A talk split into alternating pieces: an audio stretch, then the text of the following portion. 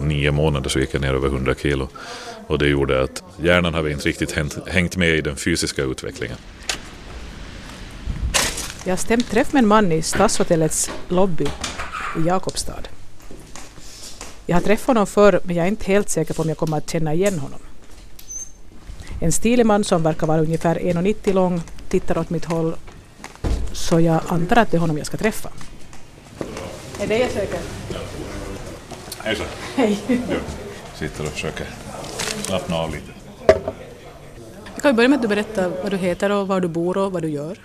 Jag heter Björn Blomqvist, bor i Sundbyberg, eller i Stockholm och uh, jobbar som sångare och sångpedagog.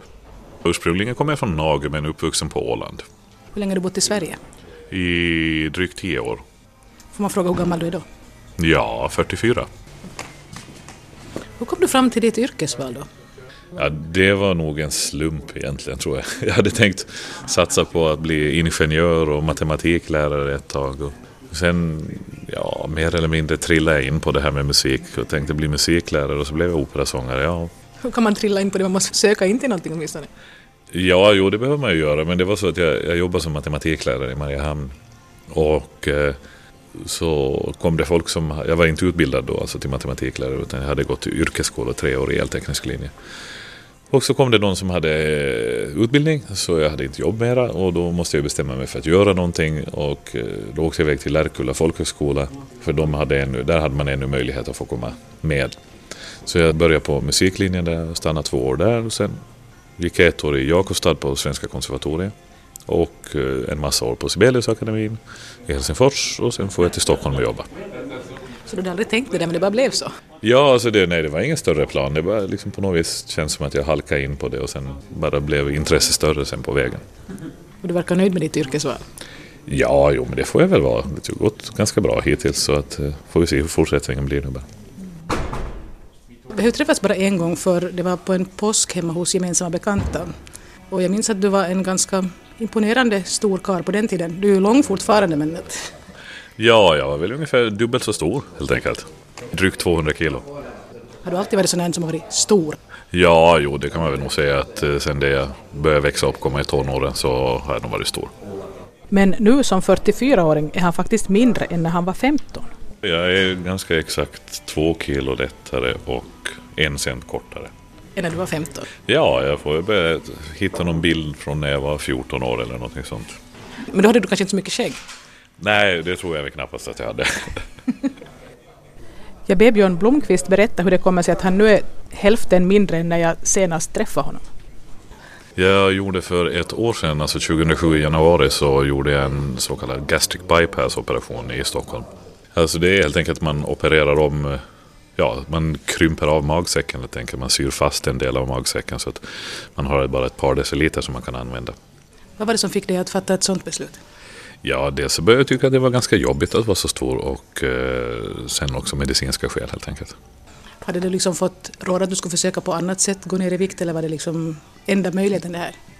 Ja, alltså en av förutsättningarna för att man ska få göra en sån operation är att man har försökt, ja, typ med Viktväktarna eller andra metoder, att, att försöka gå ner i vikt själv då, men inte lyckas. Så att eh, man ska ju nog försöka lite grann. Det är inte så där första, första försöket som man gör de här operationerna. Var det liksom långt utdraget beslut för dig det här? Ja, sist och slutligen blev det det. Jag gick ju och funderade på det. Jag var uppsatt i kö för operation redan för fem år sedan. Men eh, så tyckte jag att ja, det ska väl gå med lite mindre våld helt enkelt. Så tänkte jag jag ska nog klara det där själv. Men sen visade det sig att, att det gick ju inte så bra att klara det själv eftersom det är så stora mängder kilon som det är frågan om som man ska ta bort så finns det egentligen bara det här just gastric bypass eller motsvarande operation som fungerar helt enkelt. Jag frågade Björn Blomqvist ifall han hade skaffat sig en massa information om den här sortens operationer före han var med om den. Ja, alltså det så får man ju information på sjukhuset innan man gör operationen. Alltså man träffar en kirurg och går igenom allting, hur det fungerar och vad det är för risker med det och vad man får räkna med för fördelar, alltså vad man kan åstadkomma för viktreduktion. Och, och allt det så går man ju igenom de med läkarna, plus att man sen förstås idag kan läsa på nätet och så. Vad är det som du hade väntat dig? Ja, Vissa saker var ju som jag hade väntat mig och, och viktminskningen definitivt över förväntningarna. Sen hade jag ju lite otur så att jag fick en massa komplikationer på vägen vilket har gjort att jag legat på sjukhus nästan ett år. Oj då. Det var helt enkelt så att jag fick sjukhussjuka till att börja med. Och eh, det gjorde att jag blev kvar många veckor på sjukhuset. Sen har det kommit andra komplikationer på vägen som är lite svårare att förklara kanske så här direkt. Men det var liksom en ganska långvarig grej det här då när du jämfört med det borde ha varit. Ja, om vi säger som så att jag låg väl tio månader på sjukhus och jag borde ha varit sex dagar. Så att, eh, det är klart att man får säga att det blev lite mer än vad jag hade tänkt mig. Var det i något skede till och med riktigt kritiskt? Ja, alltså det var ju egentligen ganska direkt efter att jag hade gjort operationen och fick eh, då sjukhussjuka så, så behövde man operera mig två gånger till då för alltså så här akutoperationer för infektionerna då. Och, eh, och det var ju väldigt kritiskt läge alltså. Så jag låg, var det tre och en halv, fyra veckor på intensiven. Och eh, jag kommer inte ihåg så mycket av det så på det viset kan jag inte säga så mycket om det. Att jag, att jag led så mycket men, men, eh, men om jag har förstått det rätt så var det inte speciellt bra då. Just när jag låg på intensiven då fick man så mycket smärtstillande mediciner och andra mediciner så att eh, man hade inte riktigt kontroll på vad som var verklighet och vad som inte riktigt var verkligt. Så att jag inbillade mig ganska många saker. Först trodde jag att jag var i Japan ett tag och sen trodde jag att man försökte stjäla organ av mig och det är lite andra saker som man, man har sett eh, insekter i rummet som flyger omkring som inte finns. Och jag menar det är mycket intressant vad hjärnan kan hitta på. Du trodde att de höll på att stjäla dina organ? Ja, eftersom jag kände inte igen mig när jag låg på intensiven. Jag hade ju bara legat då på avdelningen där man gjorde operationen från början. Och sen fördes jag bort då, och då var jag inte riktigt vid medvetande längre när jag fördes till intensiven. Så när jag vaknade upp där så visste jag inte var jag var helt enkelt. Så, och, och det har jag fått förklara för mig att det tydligen är så att hjärnan fyller i det som saknas då själv. Och då hittar den på lite sådär, lite grann att det där verkar rimligt och så klämmer den till med det då fast det inte kanske alls är sant. Vidtog du några åtgärder för att hindra den här stölden då i det skedet? Ja, jag försökte ta mig därifrån men det gick ju inte speciellt bra så det, jag blev nog kvar i sängen. Det låter lite obehagligt det där. Ja, just då var det nog det. Det var det. Men alltså tio månader på sjukhus? Ja, det blir som att byta hem egentligen. Alltså, till sist började det kännas konstigt. Jag vet att jag själv hade permission från sjukhuset och började säga att jag ska föra hem det här. Då får jag till sjukhuset tillbaka. Så det var ju lite så Ja, man hade bytt adress också mentalt liksom. Hur kändes det att lämna sjukhuset till sist då? Ja, det blir ju lite knepigt onekligen för att eh, på avdelningen där jag låg så lärde man ju känna förstås alla sköterskor och läkare som jobbar där. Och, och det blev ju till sist, ja, men man blev ju lite, ja kan man säga, privat, alltså bekant på, med folk och, och, det är klart det känns som att liksom, man har en stor familj som man får lämna helt plötsligt. Men eh, du kan ju inte vara så himla dålig om du fick gå permission och sånt det här mot slutet där? Nej, inte direkt alltså, men problemet var ju det att det tillstötte komplikationer hela tiden. Det kom nya komplikationer så att jag liksom blev utskriven från sjukhuset, var hemma ett par dagar och så blev det problem igen. Och så, så där höll det på en, ja, ett tiotal gånger då. Så att, eh, till sist så led man lite mellan hopp och förtvivlan där, att när de sa att ja, nu är det färdigt, nu ska du få åka hem, så tänkte man jaha, man tror det, man tror att det här kommer att fungera. Var det någon gång under den tiden som du hann tänka att nej, att varför gjorde jag det här? Ja, fast nej, egentligen inte. Alltså i början då när jag var som mest sjuk, alltså efter operationen precis några veckor framåt, så då hade man helt enkelt ingen tid att fundera på det. För det mesta gick ut på att ja, utföra det man ska. Man måste försöka ta sig upp ur sängen på något sätt och gå några meter varje dag och, och det redan var en ganska stor ansträngning. Så sov man väldigt mycket och så här. Så det, på något sätt så kommer jag inte ihåg speciellt mycket av den tiden. Så det, det, blev inte liksom att man kan ångra det så mycket för man vet inte riktigt vad som har hänt där. Det har mest jag fått läsa mig till eller fått berättat för mig efteråt. Men eh, när började du liksom känna det där att du orkar liksom vara ute och träffa folk och göra sånt här, eh, lite försöka börja leva utanför sjukhuset? Ja, alltså riktigt till syvende och sist så är det nog först kanske i december som jag kände att jag hade fått krafterna tillbaks riktigt. Och januari till december? Alltså. Ja, jag blev utskriven senast i november någon gång var det. Och då var jag nog fortfarande ganska ja, svag eller trött eller matt eller ja, så. Men nu tycks du vara i jobb och i full gång? Ja, alltså nu börjar det ju gå ganska bra. Det har ju gått ganska fort nu sist och slutligen. Sen när jag blivit av med alla infektioner och alla problem så har det ju gått ganska fort för kroppen att så att säga, återhämta sig. Har du märkt, liksom, du sa att det var av medicinska skäl också som du ville göra det här, att har du märkt att det har haft någon positiv inverkan på just sådana saker? Ja, absolut. Alltså, alla de problem som jag hade tidigare och som, som man kunde se början på vissa saker så hade jag ju haft redan några år som diabetes 2 och sådana saker. Och... Eh, det, är ju, ja, det försvinner ju inte men det, jag har inga problem av det. Jag behöver inte medicinera det eller någonting sånt. Så allt sånt som blodtryck och diabetes och alla sådana saker där alltså är riktigt bra nu.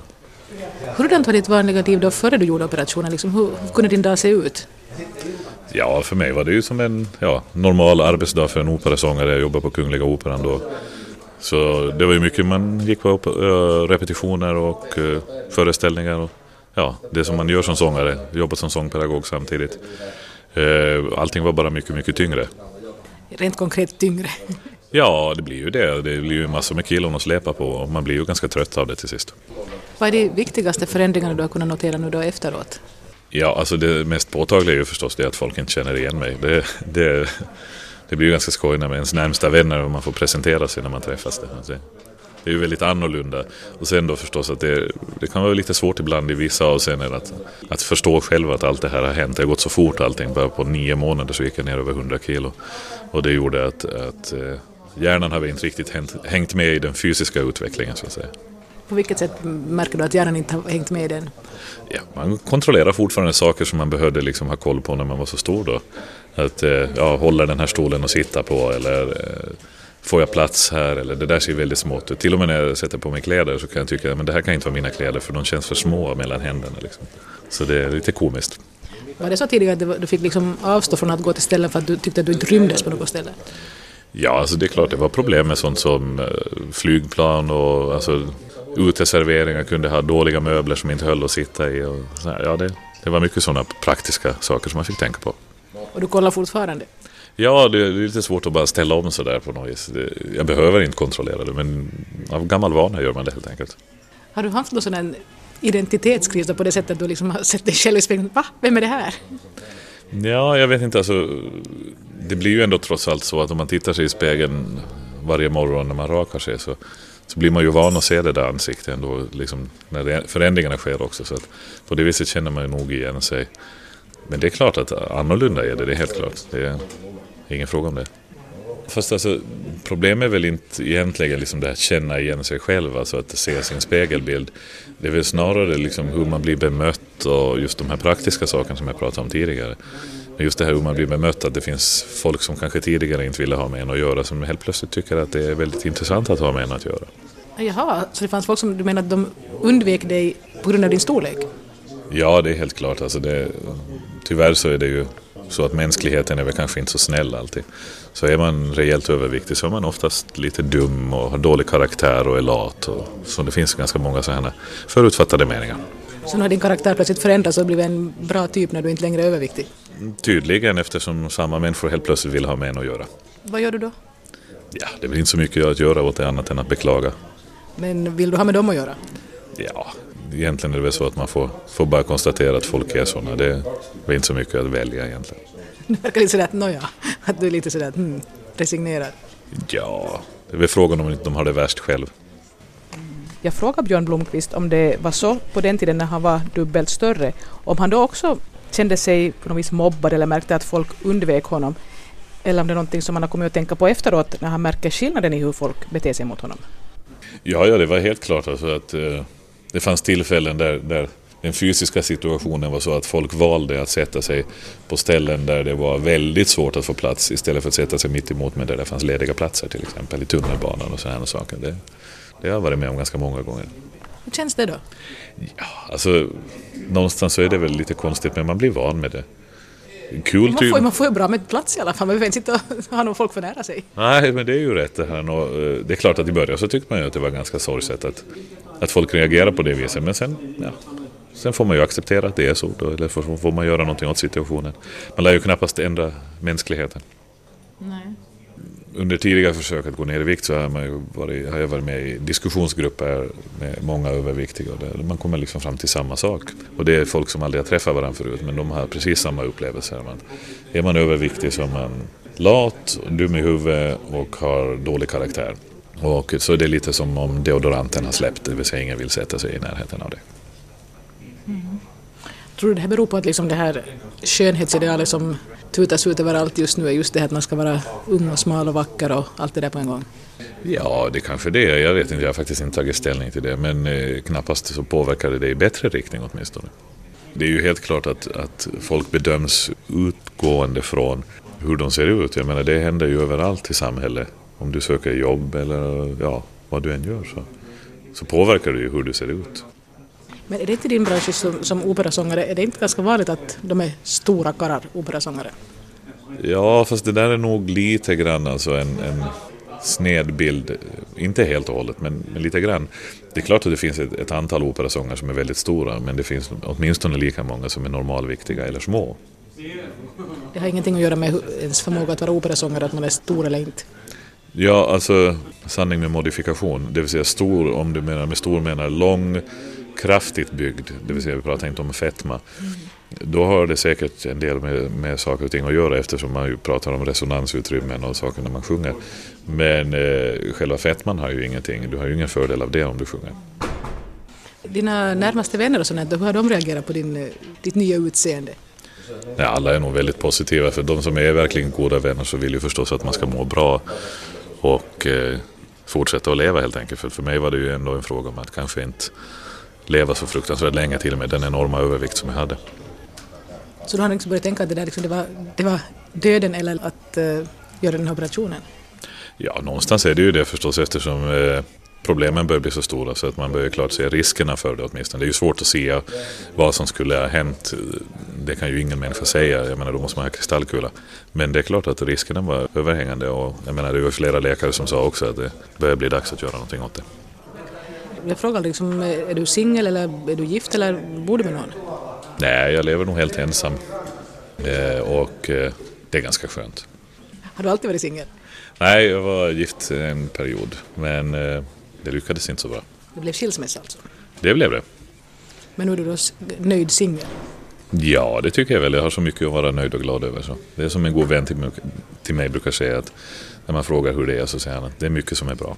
Jag känner mig väldigt lyckligt lottad för jag har ett antal väldigt goda vänner som som har stöttat mig otroligt mycket under den här perioden som jag legat på sjukhus och annars också för den delen. Mm. Jag frågar ännu Björn Blomqvist om han trivs som singel eller om han har några planer på att ändra på den här saken.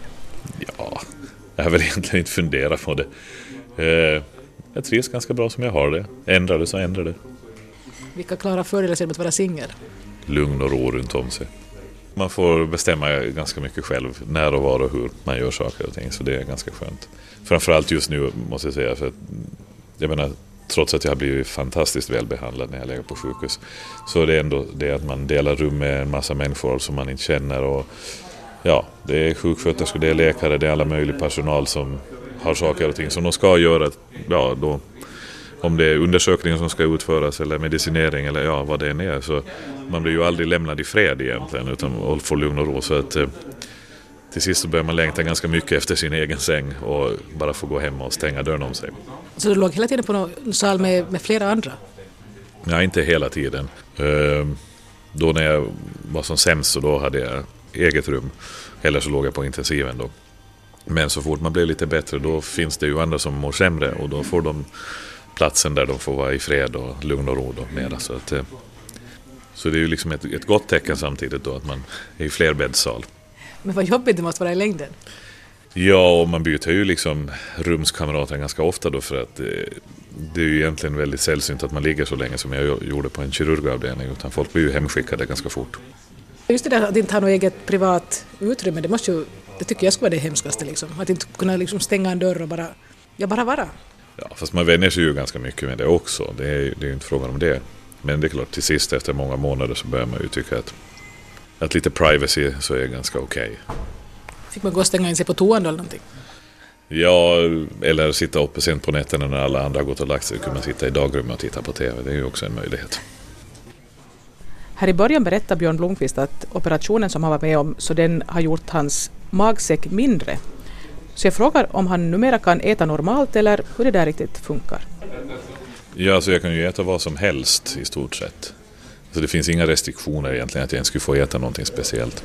Eh, är det för sött eller för fett så brukar jag börja må illa. Och äter jag för fort eller för mycket så är det samma sak. Och det är ju egentligen det som styr då, liksom matintaget.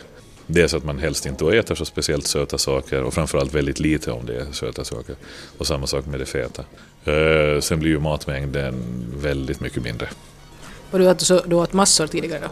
Ja, ja, det lyckades nog stoppa i mig en hel del under en dag. Och nu är det ganska svårt att göra det. Var det något som du tyckte var hemskt kul, liksom att äta mycket och äta gott och äta sånt tidigare?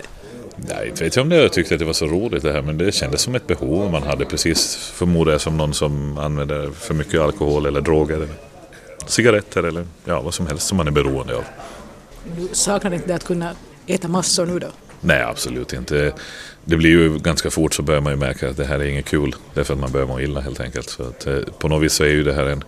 Efter den här operationen så är det ju som en liksom, ja, kirurgisk antabus på något sätt.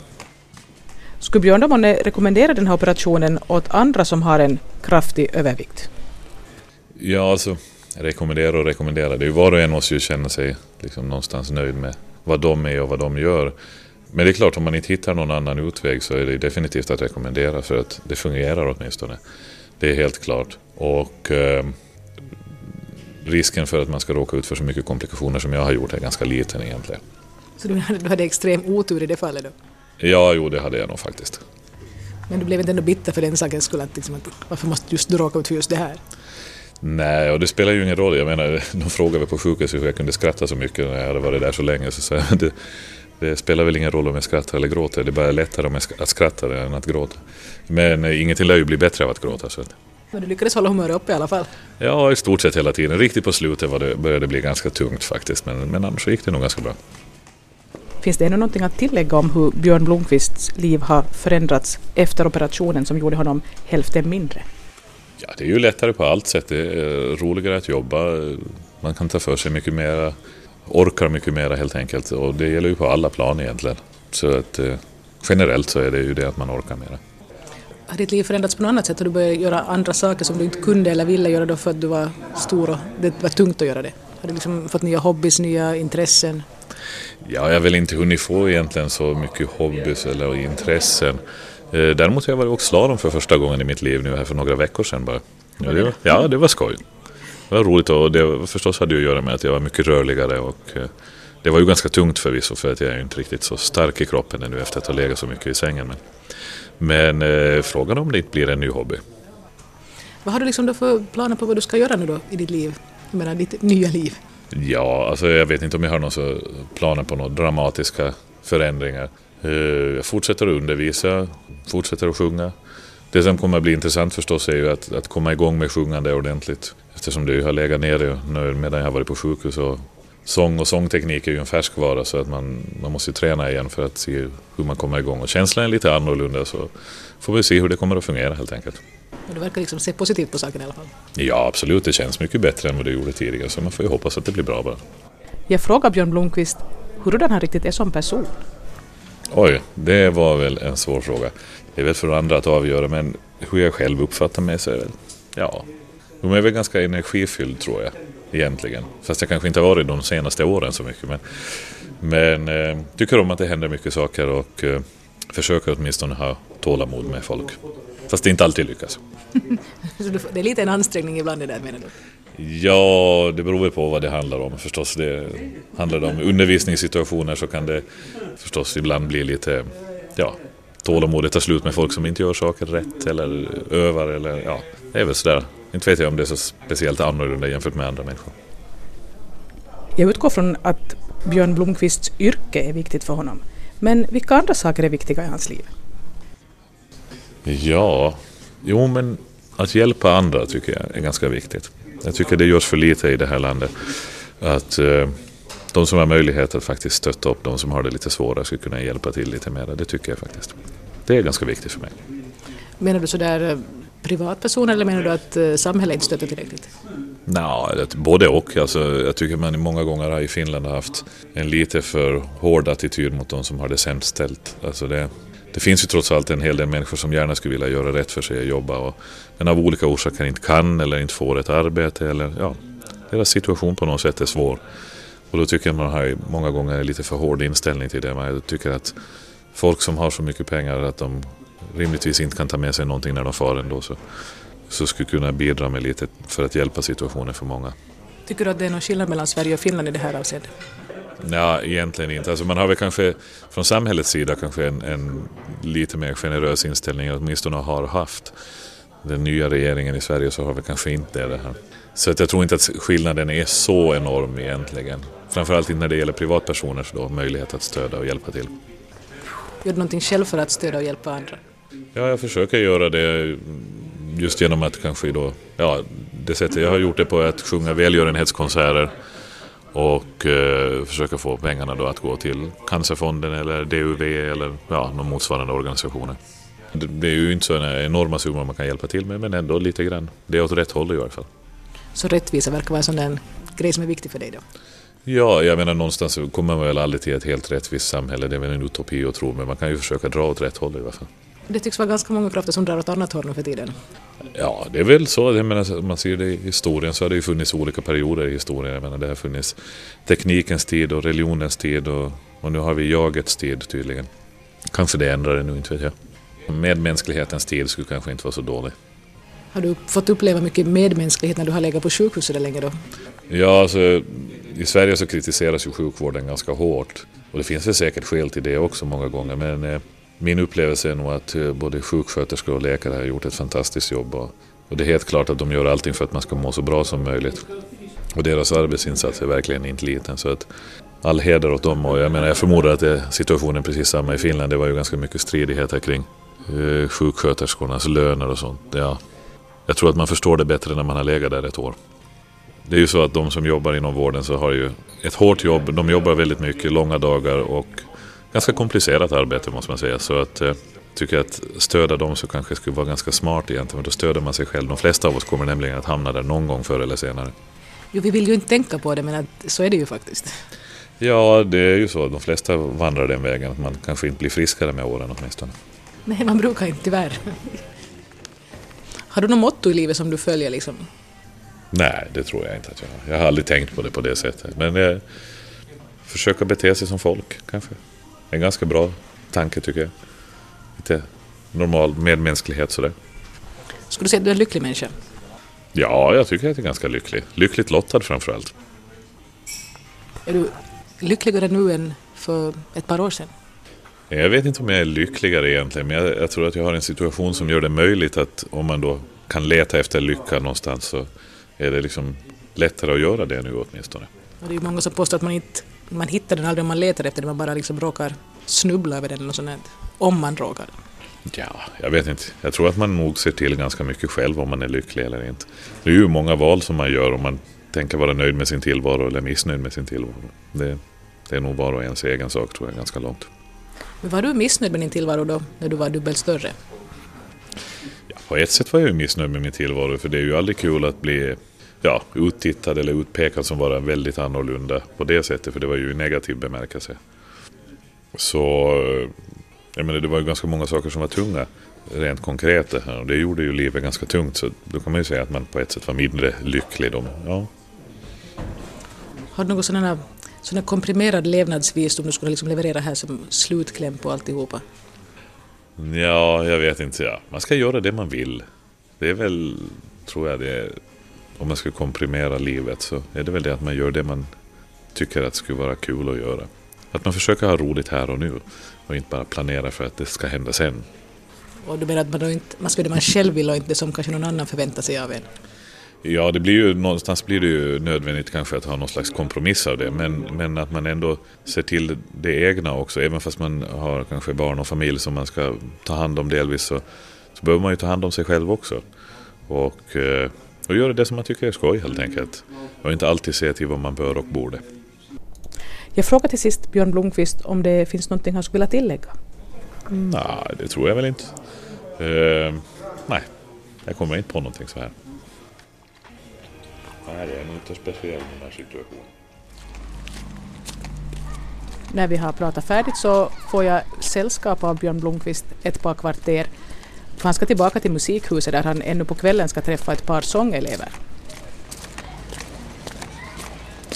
När vi kommer upp till torget så berättar Björn att i den pizzeria som förr fanns där i hörnet så fick man förr i världen den tredje pizzan gratis. Den pizzerian finns inte längre kvar men å andra sidan skulle Björn Blomqvist inte heller nu för tiden äta tre pizzor.